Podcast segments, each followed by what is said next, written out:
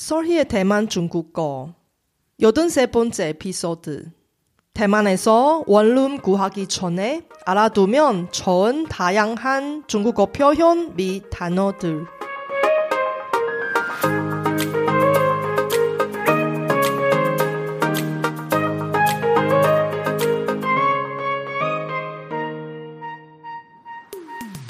안녕하세요. Sorry Chinese에 오신 여러분을 환영합니다. 원어민 강사 Sorry와 함께 대만 중국어와 중화권 문화를 배워봅시다.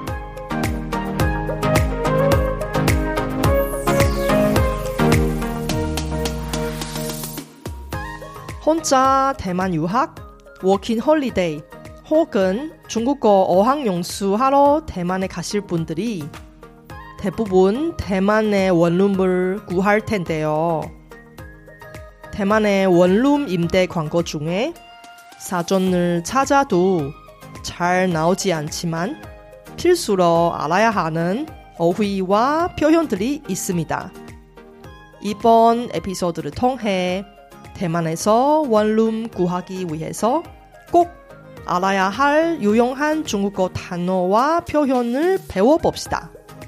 이번 방송에 나오는 중국어 예문을 쇼노트를 통해 공유할 테니 공부하실 때 잘 활용하세요. 大家好，我是雪姬老师，欢迎大家收听我的节目。找房子是一件非常重要却又不简单的事。 尤其是在台湾找房子的时候，除了要小心诈骗之外，还得张大眼睛，仔细看清楚租屋广告。其实大部分的房东都会把租屋的细节尽量写在刊登的租屋广告里，越仔细越好，因为这么一来 就可以把那些不合适的房客先过滤掉。毕竟房东都是会挑房客的，而且带人看房子也是一件很耗时间跟精神的事。如果你打算未来在台湾租房子，透过这集节目学到的内容一定会对你很有用的。那我们就开始吧。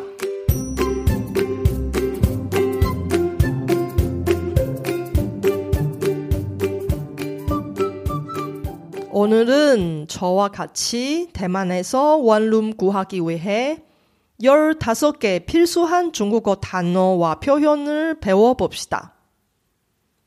첫 번째 표현은 방종, 방종. 이것은 방우종제의 줄임말인데요. 방종 혹은 방우종제는 부동산 중개인의 뜻입니다. 만약에 부동산 중개사를 얘기하고 싶으면 방우종제공스, 방우종제공스. 예를 들어서 他在一间房屋中介公司工作. 그 남자가 부동산 중개사에서 일합니다. 두 번째 단어는 중개페이, 중개페이. 부동산 중개 수수료의 뜻입니다. 그러면 만약에 대만에서 원룸을 임대하려면 대만의 부동산 중개 수수료가 어떻게 되나요? 일반적인 경우는 원룸의 한 달 월세의 절반입니다. 만약에 월세가 만 오천 유엔이면 부동산 중개 수수료가 칠천오백 유엔 정도 나올 거예요. 예를 들어서 透过房屋中介公司找房子的话，需要支付中介费。 부동산 중개회사를 통해 집을 구하면 부동산 중개 수수료를 지불해야 합니다. 세 번째 단어는 야방, 야방. 이것은 욕실이 달려있지 않은 월세방입니다. 월세가 가장 저렴해서 예산이 많지 않은 학생들이 야방을 많이 선택합니다. 예를 들어서 这间雅房大概有多大? 이 방의 면적이 대략적으로 얼마나 될까요? 네 번째 단어는 独立套房, 独立套房. 이것은 한국에서의 원룸하고 가장 가까워요. 욕실이 방 안에 있고 전기 계량기 따로 있는 원룸입니다. 예를 들어서 独立套房的隔音通常比较好. 일반적으로 원룸의 방음 효과가 좋은 편입니다. 다섯 번째 단어는 分租套房, 分租套房. 이것도 원룸하고 비슷한데 하지만 대부분의 分租套房은 전기 계량기 따로 있지 않습니다. 그리고 방음 효과가 덜 좋은 편이에요. 예를 들어서 分租套房的房租通常会比独立套房便宜. 전기 계량기 따로 없는 원룸의 월세가 일반적으로 전기 계량기 따로 있는 원룸의 월세보다 저렴합니다.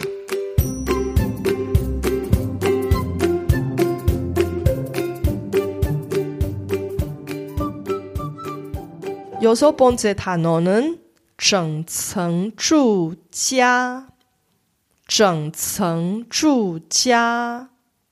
혹은 家庭式, 家庭式.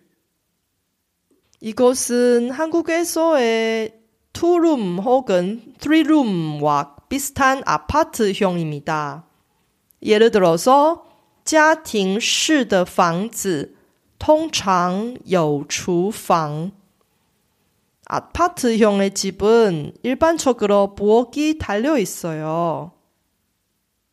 일곱 번째 단어는 우링, 우링. 이것은 건축 연수 얘기하는 거예요.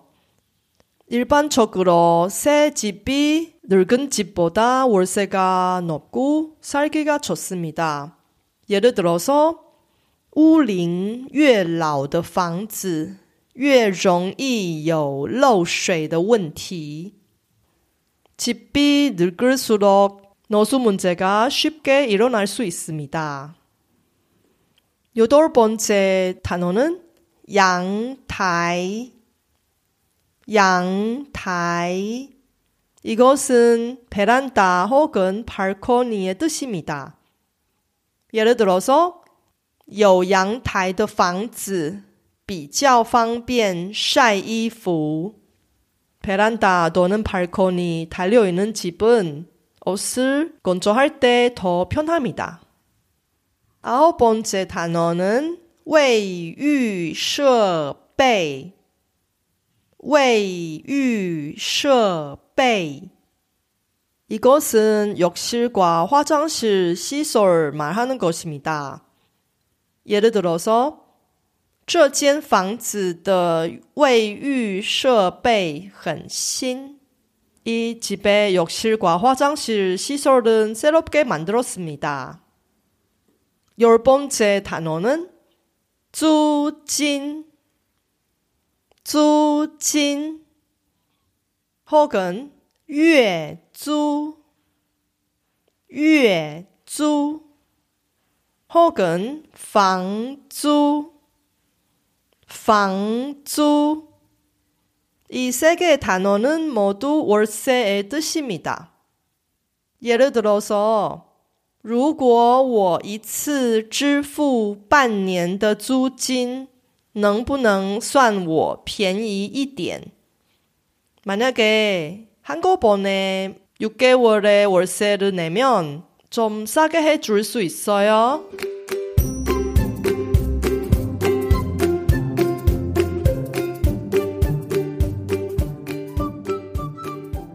열한 번째 단어는 야진, 야진 혹은 보증금, 보증금 이것은 월세 방의 보증금의 뜻입니다.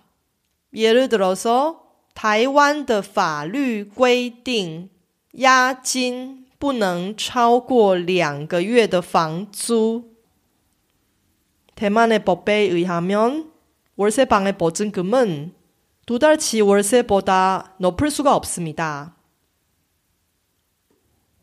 열두 번째 단어는 水电费, 水电费 이것은 물세와 전기세 합치는 말입니다. 예를 들어서 请问这间套房的租金 有没有包含水电费? 이 원룸의 월세는 물세과 전기세 포함인가요? 열세 번째 단어는 独立电表, 独立电表 이것은 따로 달려있는 원룸 전용 전기 계량기의 뜻입니다. 대만의 집은 보통 한 집에 전기 계량기 하나인데요. 하지만 일부분 집주인들이 원룸을 임대하기 위해서 따로 투자해서 원룸 전용 계량기 하나씩 만드는 겁니다. 그래서 전용 계량기 달려있는 원룸의 경우는 월세가 비교적으로 좀 비싼 편입니다. 예를 들어서 请问这间套房有独立电表吗? 이 원룸은 따로 달려있는 전기 계량기가 있어요. 열네 번째 단어는 短租, 短租 이것은 단기 임대의 뜻입니다.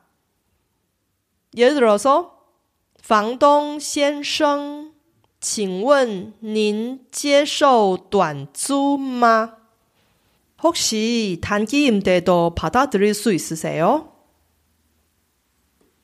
열다섯 번째 단어는 最短租期, 最短租期 이것은 최소 임대 기간의 뜻입니다. 대부분 집주인들이 최소 임대 기간을 원합니다. 예를 들어서 这间套房的最短租期是半年. 이 원룸의 최소 임대 기간은 육 개월입니다.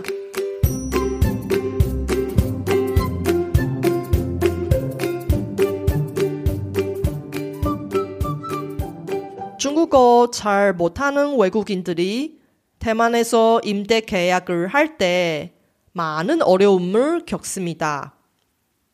다행히 대만의 내정부에서 중국어하고 영어 버전의 임대 계약서 양식을 제공하고 있습니다. 이 양식의 링크는 제가 쇼노트에서 공유할 테니 필요하실 분 잘 활용하세요. 마지막으로 저와 같이 대만에서 원룸 구하기를 위한 열다섯 개의 필수한 중국어 단어와 표현을 복습해 봅시다. 첫 번째, 방종, 방우정제, 방우정제 공스. 두 번째, 中介费 세 번째, 야방 네 번째, 두리타오방 다섯 번째, 펀주타오방 여섯 번째, 정청주자 혹은 자팅시 일곱 번째, 우링 여덟 번째, 양타이 아홉 번째, 외유设备 열 번째, 주진 혹은月租 혹은 방주 열한 번째, 야진 혹은 보증진 열두 번째, 水电费 열세 번째, 独立电表 열네 번째, 短租 열다섯 번째, 最短租期 이번 에피소드는 어땠어요? 제가 열심히 만든 콘텐츠를 학습자 여러분께 도움이 되었으면 좋겠습니다. 제 팟캐스트가 마음에 드시면 더 많은 분이 도움을 받을 수 있게 페이스북 등 여러분 즐겨 쓰는 에스엔에스 채널에서 많이 공유해주세요. 제 뉴스레터도 여러분께 도움이 될 거예요. 팟캐스트 업데이트 소식부터 대만 문화, 대만 여행, 대만 중국어 학습 정보까지 학습자에게 유용한 정보를 뉴스레터에 담았습니다. Sorry Chinese 홈페이지에서 뉴스레터를 무료로 많이 구독해주세요.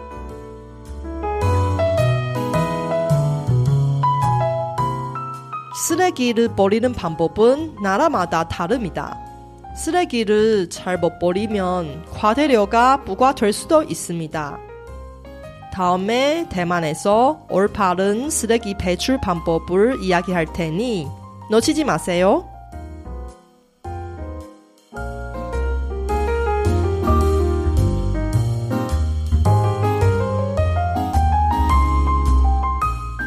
바쁘신 와중에도 불구하고 제 팟캐스트를 들어주신 여러분께 진심으로 감사합니다.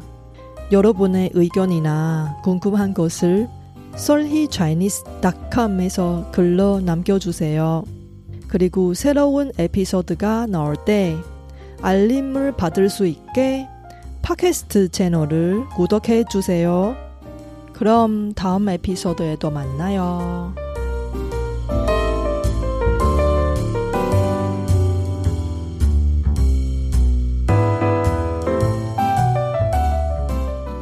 我知道大家每天都有忙不完的事，真的非常感谢大家在百忙中抽空收听我的节目。